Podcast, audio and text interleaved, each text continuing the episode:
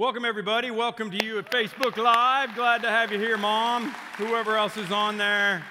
Uh, I love it. Uh, all of our campuses, we're, uh, it's kind of crazy for me. I'm uh, doing my last sermon for three months. Um, and it, it's not because I'm having open heart surgery or anything. I mean, you know, I mean, I'm, I'm in good health, everything's good. I'm taking a sabbatical. I had several mentors that finished well, and we all know pastors who didn't. Um, so I've got mentors. I'm always trying to lean into those guys who finished well and uh, ask them, you know, what, what should I do to have a good last decade of ministry? And, and, and a lot of them said, you got to take some time, um, do a detox. You know, I mean, I've never had a moment in my life where I wasn't thinking about the next thing I was writing or the next thing I was preaching or whatever. So, uh, so that's what I'm going to do. I'm going to take three months, and uh, you're going to be covered well. Pastor Todd starts a series next week, and he's going to be doing a, a, lot of it. You're going to have some great people in here, and I'm going to unplug. I'm going to spend some time with family. Uh, my mother-in-law's on hospice, so um, you know there'll be some stuff going on in the middle of this that we've got to figure out. But I'm I'm going to spend some time with my wife and some time with my family and and some time just being God's kid instead of his preacher. And uh, we'll see how it goes. I know you might be a little bit worried about me. Don't worry, I, I'm taking a friend with me, so when I'm out there, I'll be thinking about you, and it's all gonna it's all gonna go good. Okay, I promise. Um, I, am I'm, I'm excited about it. I, I, I, am not excited about it, but I'm excited about it. I know God's going to do some good stuff, and I know it's a good time for me. Been 29 years. It's, it's time to do it, okay? Um, we did child sponsorships last weekend. Well, if you want to know, if you want to know, like, how you could help me in the middle of this, how you could do something to encourage me, you could pray, okay? You could definitely pray, you could use your prayers just to, for, to learn what I can learn from God in the middle of all this. Um, you can also get engaged. I mean, Jesus said, where your treasure is, your heart is. Not where your heart is, your treasure is. So if, you if your heart is kind of with Parkview, I want to encourage you over the next three months to get engaged your treasure, your time, your talent, your treasure, whatever those things are meaningful. Like, like what I don't want to do is go away and worry about, you know, whether we're going to have enough, you know, people to serve at, at Summer Jam or, or whether we're going to have enough parking lot people in September, because usually I come back in August and, you know, kind of pump all that stuff up, or about our outreach ministries or, or our mission things. I, I want you to jump in and grab a hold of this, even if you haven't ever done it before, to do that. And let me encourage you to get, get signed up with the online giving and get regular in your giving and help us because when I come back, hopefully we're going to have an announcement about our fourth campus and, and we're excited about it. All of, all of our campuses know we need this, we're growing, we got to figure out what to do with it. I, I also am excited, I, I want to keep this thing going. Child sponsorships last weekend. In case you didn't get the chance last weekend, we have the opportunity to do more next weekend. We had a total of 739 kids get sponsored last weekend. I mean, think about that. That's like that's like two or three villages of, of kids in Brazil that, that we've taken on. And what's really crazy about that is that um, we, we already sponsor, we do this about every year. So we already sponsor, I mean, thousands upon thousands of kids from Parkview. Uh, a lot of us, like me, I, I, didn't sponsor through Parkview. We've had Compassion Kids uh, forever. So, you know, I mean, we've, we've been a part of it. You've got that too. I literally don't know how many thousands of kids. I know that there's one family here that has 49 kids. Okay? So, what I'm saying is, if you got a chance last weekend, maybe it's time to go out and get another one. I'd love to get to a thousand. Uh, maybe, maybe you didn't get a chance last weekend at your campus. They are available, or, or hit us up online if you're watching online, and we'll get you we'll get you connected. We're excited about that. We're excited about what God is doing. Those are the kinds of things that make Jesus happy. What made Jesus mad? Um, we've been processing this around here. It feels like things are going good. I mean, I don't know about you know how it's doing like nationally or any. I don't have any numbers or anything. But go on Amazon if you would do a review for me. Okay, that really helps a lot. I appreciate two carrot cake recipes so far and the lyrics to Hey Now You're an All Star. I love that, okay? I don't care what you put on there, just put five stars and go fill it out, all right? Make, make something happen, um, and, and, we'll get the word out. What, what made Jesus mad was, was this, okay? You don't know how to read this, do you?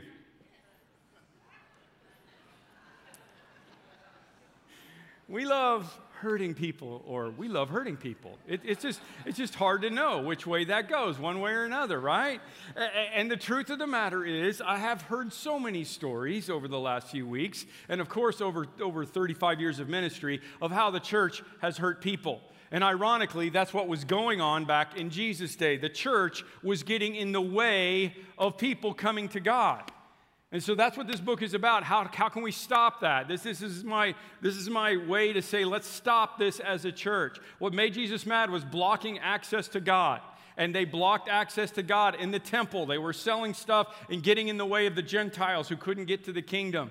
Uh, the second week, we talked about the legalism thing and about how they were caring more about the rules than they were about these people who needed healing because it happened to be the Sabbath. Uh, the, last week, we talked about kids and they were blocking kids, and Jesus got mad. In every instance, as well as the hypocrites and the, you know, you'd be better off with a rock tied around your neck, and all these comments, call them a child of hell. All of these things go together to help us see a picture of the fact that Jesus is mad when we block access to God. Because that's why we're that's why we're here is to bring people to God. And that's why Jesus came was to allow access to God. So, so the whole thing is frustrating. Today we're going to be in John 8. Um, my favorite story, because I had to take two chapters on it in the book to unpack it all. Um, and it's, it's, the, it's the woman caught in the act of adultery, okay? I, I, I gave her a new name because that's all she's known by in the Bible, is the woman caught in the act of adultery. I know many of you that grew up Catholic, Catholic Church uh, theorizes that it was Mary Magdalene that was the woman caught in the act of adultery. There's no historical evidence for that whatsoever. I mean, it might have been, but there's no evidence for that. So I'm going to give her a new name today, all right? I, I just, I'm, just going to just going to do something different. But when you see the clip at the end of the Passion of the Christ movie, Mel Gibson used Mary Magdalene in that case. It doesn't matter who it is. I just don't want to call her the woman caught in the act of adultery anymore, right? I mean, who wants to be known that way? I've decided to give my grandkids nicknames. I mean, I just think it's fun to rebrand people. Like Charlie is Google Bear. That's what I call him. He's Google Bear because uh, he's really smart for a four year old and he thinks he's really smart for a four year old. So you can ask him anything, and he's like Google. He'll give you an answer, even if he doesn't really know. Um, George, George Timothy, my namesake there, GT. His name is GT, and, uh, and, and so I call him Mustang because I was in California a couple years ago, and they upgraded my rental car to a Mustang GT. You ever done that? Oh man, that's a good way to get a ticket in a hurry. So I decided to call Georgie Mustang because he goes really fast and he makes me smile. Get it? Okay. Um, Olivia, she's just princess, man. I mean, how could she not be? She rules the kingdom. You'd have to meet her. And until September, she's the only girl in the bunch. So, uh, you know, that's, that's the deal. Caleb, I haven't figured out yet. He's still a little young. I'm going to give him some time before I brand him. And I know I just did this because, you know, you're going to have to go unless you follow me on social media, you're going to have to go three months without seeing pictures of my grandchildren. and, and I know you're going to miss my preaching, but you're really going to miss my grandchildren pictures. So I just wanted to make sure, and unless I make Pastor Todd throw them up every once in a while, we'll see what happens. Renaming can be fun. It may be, it may be really, I realized in the middle of this, I gave the woman caught in the act of adultery a name, and um, uh, it's Janice. Okay, I, I, don't know why. I just gave her Janice, and I realized in every service, there's somebody's like, oh, your name, you're the woman caught in the act of adultery. I've even signed a couple of books for Janice, and I just write, sorry about chapter seven. I mean, I, I don't have any Janices in my family. It just seemed like a good idea, so here we go. Are you ready? Jesus is in this situation at the Mount of Olives. At dawn, he appeared again to the temple courts where all the people gathered around him, and he sat down to teach them. The teachers of the law and the Pharisees brought in a woman caught in adultery. They made her stand before the group and said to Jesus, Teacher, this woman was caught in the act of adultery. In the law, Moses commanded us to stone such women. Now, what do you say? They were using this question as a trap in order to have a basis for accusing him. Okay? We don't know who Janice was. Uh, text tells us the Pharisees were using this as a trap, okay? Um, and that meant that she was supposed to be stoned to death.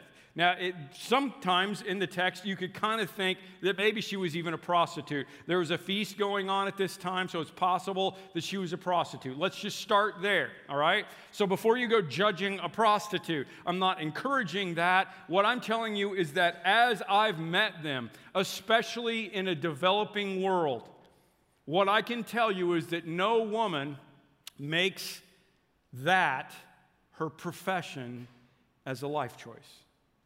Would you agree with me? I mean, they don't stop by the booth at the school's fair and job fair and go, oh, yeah, I think I'm going to sell my body. I mean, usually it's a situation where they get desperate and it gets down to the end and they don't have anything else that they can do. That's so true in the developing world. Maybe she wasn't selling herself. Maybe they just caught two people in the, uh, in the act of adultery, okay? But the fact that they were testing Jesus makes it look like they had this whole thing set up. And also, where's the guy? Right? I mean, it takes two to tango. That's what they say.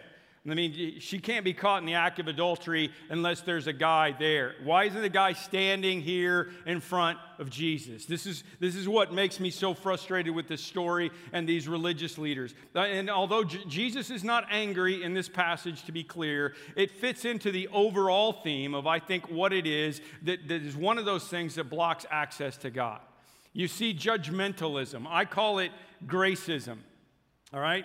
Gracism is a term I made up. I think it makes more sense, right? It's just as dumb as racism, but it's not about the color of your sin. It's about the color of your sin, not the color of your skin. You see where I'm going? Like racism is so dumb because I'm going to look at somebody differently because they're from a different race or different nationality than me. That makes absolutely no sense. Can we all agree with that? I mean, that's really, really stupid. Okay? Okay?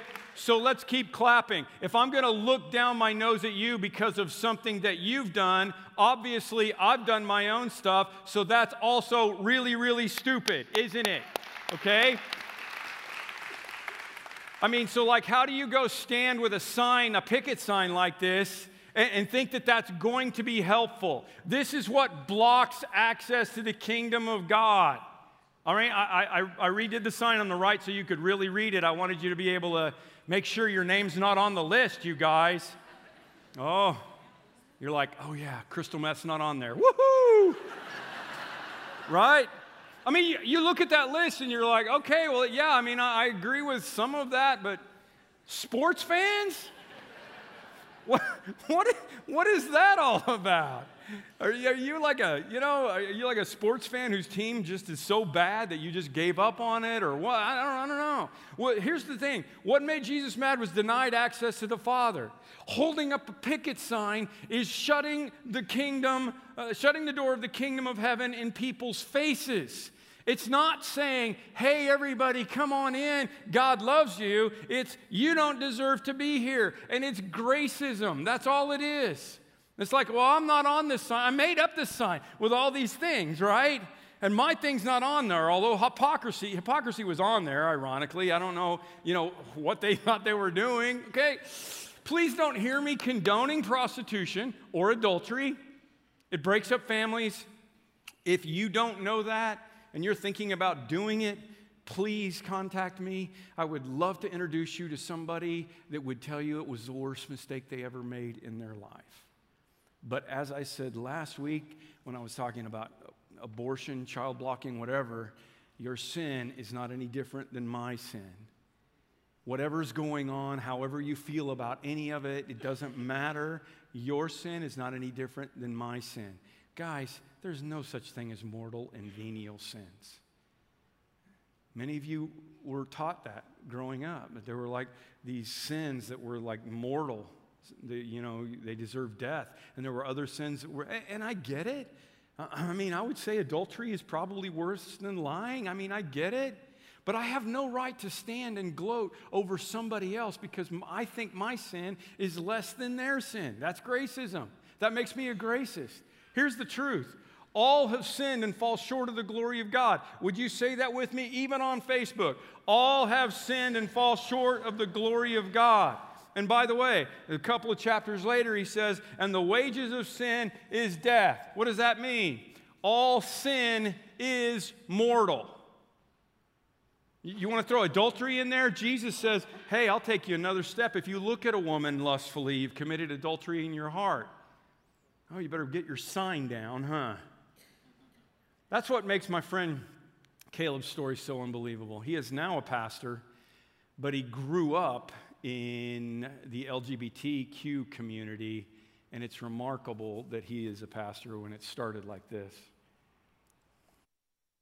When I was two years old, my parents got a divorce, and both of them went into same sex relationships. They were very political activists.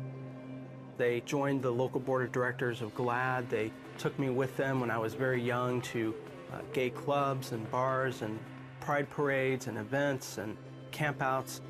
I remember this one time I was marching this gay pride parade when I was very young, and at the end of the parade were all these Christians holding up signs saying, God hates you, there's no room for you. And if that wasn't offensive enough, they were spraying water and urine over everyone at the same time. I looked at my mom and I said, Mom, why are they acting like this? And I will never forget her words. She said, Caleb, they're Christians, and Christians hate gay people. And so I really grew up not liking Christians. I judged the whole community based on the extremists of those on the street corners. And I had some friends who were always trying to make me into a Christian. So one of them invited me to a Bible study, and I figured I'd go. My plan is very simple. I'm going to go and I'm going to be a ninja Christian. I'm going to pretend to be a Christian, learn about the Bible, and then dismantle uh, their arguments for Christianity. And I kept on going. I wanted to prove Christianity wrong, but here's what I learned that Jesus was not like the people on the street corners. That, that Jesus' life was actually proving my worldview wrong.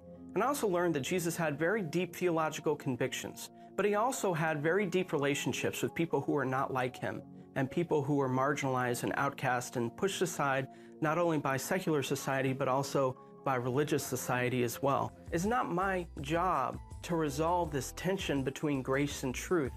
It's my job to love people well and point them to Jesus because Jesus is all about people.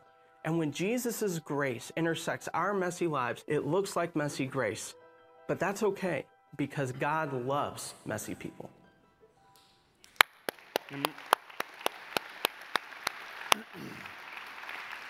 I, uh, Caleb's out in California. I'll have dinner with him on Tuesday night. Uh, one of my good friends. His book is called Messy Grace.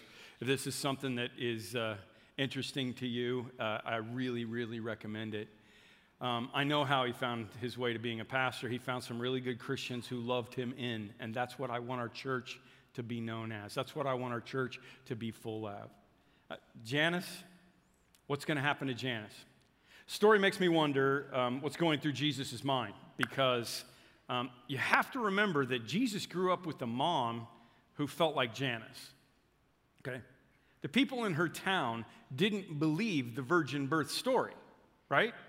I mean, at one point, they even called Jesus an illegitimate child as they were calling him out as he was going around and teaching. In the eyes of the whole town, Mary had broken the law. She was pregnant with Jesus out of wedlock. Whether it was her fiance or someone else, it was, uh, it was against the law. And I believe that that experience, that childhood experience, is growing up with a mom who you knew was holy and loved by God, but who people judged and thought she was a bad person, I think that experience gave him a deeper level of compassion as he dealt with these things. Prostitutes used to be known as women of ill repute, right? Jesus' mom was literally a woman of ill reputation, even though she deserved the opposite reputation. So here's Janice. Here's their trap. The trap is the law says that they should stone her, okay? That's what they should do. Um, if Jesus says that, you know, well, they know he's not going to do that because they know he loves these sinner people. That's, that's one of their big problems with him. If he says, set her free, then they have him, and he's broken the law, and he can't be from God. So, because he came to connect these people to the Father, they know he's not going to throw her out. So, what is Jesus going to do? He's going to be brilliant. So, Jesus bent down and started to write on the ground with his finger. What? We don't know. We don't know what he wrote. He might have been playing tic tac toe, he might have been doodling. The word here means to make a list or to write against. He, he wrote against. And he wasn't writing against a woman, obviously. So some have speculated that because God wrote the Ten Commandments with his finger, that maybe Jesus was like bending down and writing the Ten Commandments with his finger. You know, as, as like a way of saying, okay, yeah, adultery's on there, but let's talk about some of these other ones, you know? Maybe he even put their names next to the ones that he knew they had broken. I mean, because this is like challenging Santa, right? I mean, Jesus has the ultimate naughty and nice list. He's, he's got this, right? There's another speculation that I like even better. Remember that these guys are very learned in the Old Testament. They have no, you know, Amazon Prime, they have no Netflix, they have nothing else to do but read the Old Testament over and over and over again. And they knew the story from Daniel very well, where God was so mad at a king one day that he goes over to the wall, like with a hand just appears, and he writes on the wall. Daniel 5:27. And on the wall what it says is you have been found wanting uh, you have been found you've been weighed on the scales and found wanting, right? Maybe Jesus wrote that. Like you guys think you're so good, but you aren't. You've been found wanting. You've been weighed on the scales and found wanting. Maybe he just wrote Daniel 5:27 because he would have known they would have known exactly what that was all about. And hey, might come in handy for you sometime. Okay? Just, you know, your kid or your spouse does something wrong, you can just text them back. Daniel 5 27. Honey, did you get the milk? Oh, no, I forgot. Daniel 5 27. You have been weighed on the scales and found wanting. My guess is that the reason that we don't know what Jesus wrote on the dirt is because it doesn't matter. You know what mattered? I'll tell you what mattered. Oh, I love this part. What mattered is Jesus was creating a diversion. Janice is standing there. I don't know how, many, how much clothing she's been able to put on. It's not like they gave her time to get fully dressed. She's standing in the middle of all of the people looking around, knowing that she's been caught breaking the law. She's been caught as an adulterer. And she's standing there, and all the eyes are on her until Jesus made them look down. Literally, Jesus is making them stop judging Janice just for a minute. When they straightened up, when, he straightened, when they kept questioning him, he straightened up and he said to them, Let any of you who is without sin be the first to throw a stone. And again, he scooped down, stooped down, and wrote on the ground some more. Awkward silence, but when they heard it, they went away one by one, beginning with the older ones, until Jesus was left alone with the woman standing before him.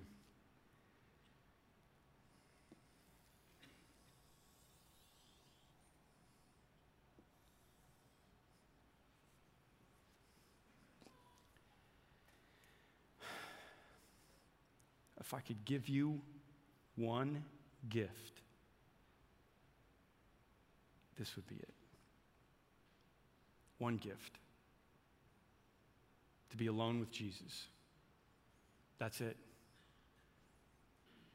All the religion, all the other junk out of the way, alone with Jesus. What's the problem? Why hasn't that been able to happen? Because the church has been standing in judgment. The church has been standing with picket signs. The church has been standing in gracism saying, Your sin is worse than mine. And so you decided you would walk away. A few years ago, they did a survey and they asked people the question, Who deserves to go to heaven?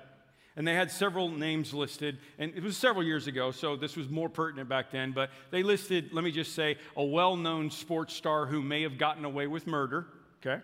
And, and they also mentioned Mother Teresa. So OJ got 19%, and Mother Teresa got 79%. The funny thing is, they rated themselves of whether they should go to heaven, and 87% said they should go to heaven. Yeah, Mother Teresa, just pretty good, you know, but not as good as me, you know. Uh, I deserve to go to heaven, right? That's how bad we are at self evaluation. Let me tell you something the answer to that question is 0%. I don't care how many murders you actually committed or got away with or didn't get away with. I don't care how many starving kids you, you saved. I don't care how many compassion kids that you sponsor. You deserve zero of you. Zero of me deserve to be in heaven. And I'm certain that the Pharisees brought this woman to Jesus knowing that he was going to love her because his greatest crime in their eyes was loving these outcast people. And they thought they had him in checkmate, but instead, he twisted the game around and made them quit. And the older ones left first because you get wiser, even if you're a judgmental hypocrite. Until only Jesus was left with the woman standing there. If we could just get all that other junk out of the way. It's just so hard for people to get alone with Jesus because we've been shutting the door of the kingdom of heaven in people's faces. I apologize for the many times I've been a judgmental hypocrite. I've done it and I probably still will. I apologize for the barriers that I've created between you and God. I would love for you to get to end up just like Janice and be alone with Jesus. No religion, no religious people, no games, just Jesus. He doesn't care where you've been or what you've done. If you could just get alone with Him, it would change everything. Jesus straightened up and asked her, Where are they? Has no one condemned you? Can you imagine the emotion in her voice? I mean, I don't know how this is possible, but no one, sir. Jesus said, Then neither do I. This was not the result she thought was going to happen when she was paraded in in front of everybody.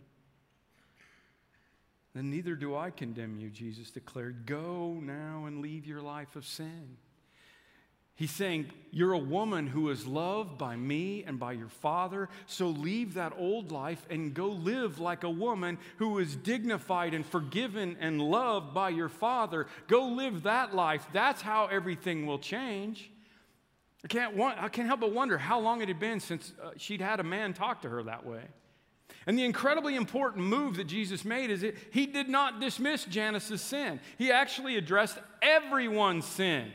In a way, Jesus judged everyone in the story, and then he forgave everyone in the story. I wish the hypocrites wouldn't have walked away because he would have forgiven them too.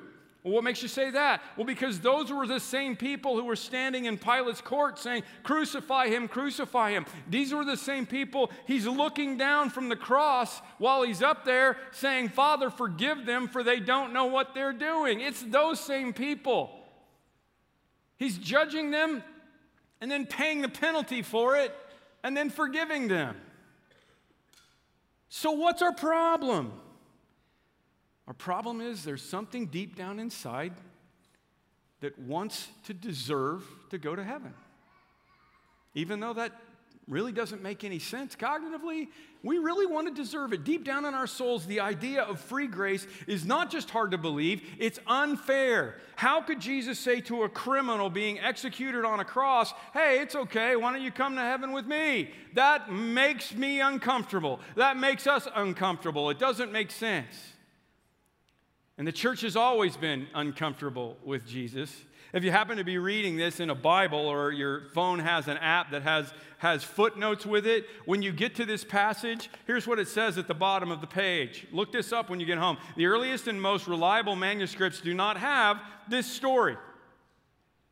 I always used to read that and thought, well, well okay, whatever. I mean, I, I, like the story. It sounds like Jesus. I don't understand. Well, I dug into it. Some of the early manuscripts have the story. Some of the early manuscripts, so I'm talking about like we don't go back to John's gospel. We don't have a, a copy of that, you know, this was written by John. You can't go on a, you know, memorabilia site and try to get his signature, okay? Well, we have our early memories uh, early manuscripts that people wrote down of what John had given us. And they all match up, and that's where we get to the book. But they don't match up. Why not? Because some of the manuscripts have this story, some of them don't. Here's what's fascinating. What's fascinating is that two of the early manuscripts, we only have a few, literally leave a blank space where the story ought to be. Like they didn't know where to put it in or not. So they just left an empty. I mean, you know, They were handwriting it, they left an empty space. And Augustine, one of the most respected early church fathers, said that that happened because they wanted to avoid scandal. The story was removed from the text to avoid scandal. What's the scandal? Grace. Grace is scandalous. That would explain the blank space, right? Like, I, I want to put that story in there, but I'm not sure if I should. Because, I mean, according to a whole lot of Christ followers over the years, this story makes Jesus look way too complacent about sin, especially a mortal sin like adultery. And I think the blank space dispute may be telling us something very important about religion and about humanity.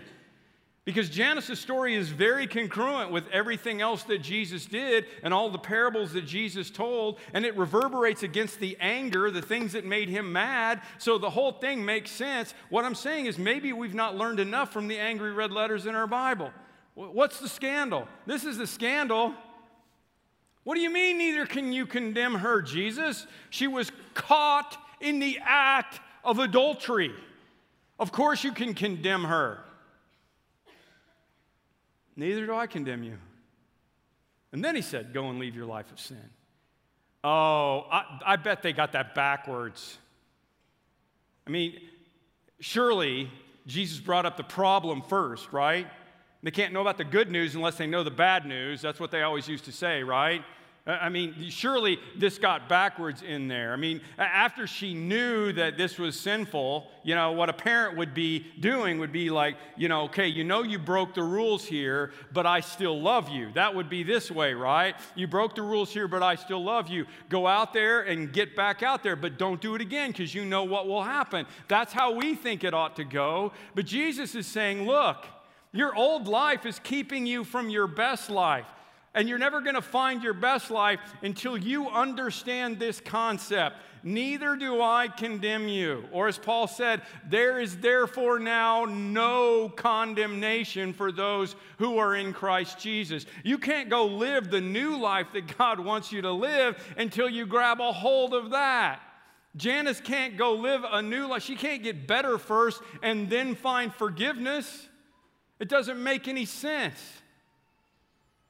Janice, Jesus says, you're free. Go start over again. Those guys can't condemn you. They're sinners.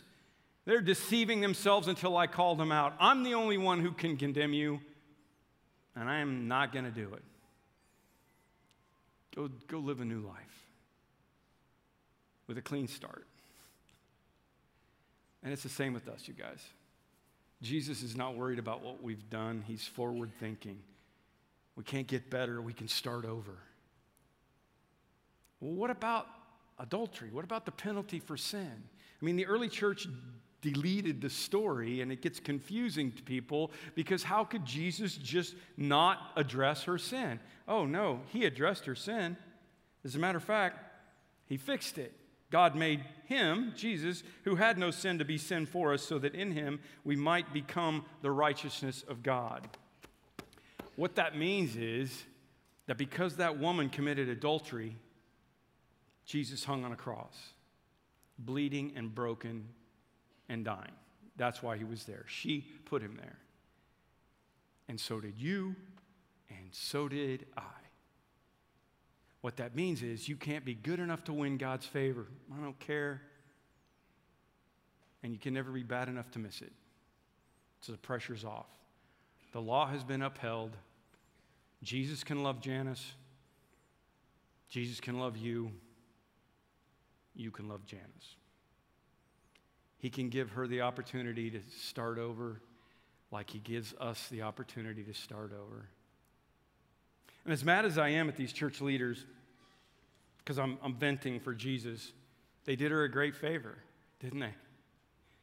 They didn't know it, they didn't mean to, but they brought her to a place of grace. And then what happened? My friend Mark Jones brought up a great question. How did it ultimately turn out for Janice, right? I mean, her ill repute didn't go away, right? Even if this is the first time anybody knew she'd committed adultery, she's got a scarlet letter now. Are you with me? She still lives in Jerusalem with her scarlet letter. Everybody knows what's going on. They're like, wow, you escaped a good one there with Jesus in there. But, but they're still looking down at her because of what she's done. Jesus' acceptance and forgiveness were part of the equation, but what did the church do with Janice? Or more importantly, what does the church do with Janice and all the other sinners of the world? It's important to note that at the end of the story, Jesus is down in the dirt with Janice. He's not standing up with a rock. And I can't explain it, but it seems as though gravity seems to work the opposite for Christians than it did for our leader. Usually, the longer we follow Jesus, the more likely we are to start standing up, start grabbing rocks, maybe a sign, sports lover. Listen, guys. I couldn't leave you with a more important thought than this. You are loved, not judged. So we should love and not judge. Jesus said, Do not judge, or you will be judged. I love the sarcasm in here. I don't know if he's mad or just sarcastic. For the same way you judge others, you will be judged. With the measure you use, it'll be measured to you. Why do you look at a speck of sawdust in your brother's eye and pay no attention to the plank sticking out of your own eye? How can you say to your brother, let me get that speck out of there, when all the time there's a board in your eye? You hypocrite, first take the plank out of your own eye, and then you'll be able to clearly remove the speck from your brother's eye. We should be helping each other with our sin problems. Janice's best life was not a life of deception and adultery, no matter how she ended up there. We want to help you with your sawdust in your eye problems too, but only as people who realize that we have had and maybe currently have a big board in our own eye as well. You are loved, not judged. So we should love and not judge. I'm going to finish out playing this scene from The Passion of the Christ. Mel Gibson did a great job with this. Just the emotion of what it should feel like to be forgiven. And then, then we're going to listen to this song. There's, there's a song of a child to his father. There is no disappointment in your eyes, there is no shame, there is only pride. I am loved. Father, I'm, I'm loved by you. There's the, the, the, embrace of my Father. There's nothing wrong with no separation. You love me. Here's what I'll leave you with. Have this mind in yourselves, which was also in Jesus, who, though he was in the very form God, did not count equality with God something to be grasped, but emptied himself, taking the form of a servant, being born in the likeness of men, and being found in human form, he humbled himself by becoming obedient to the point of death, even death on a cross.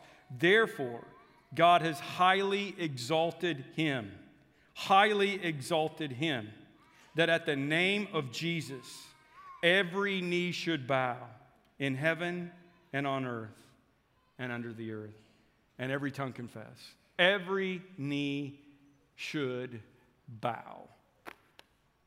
And only then, if we're all bowing, can we look around and see who else is down here.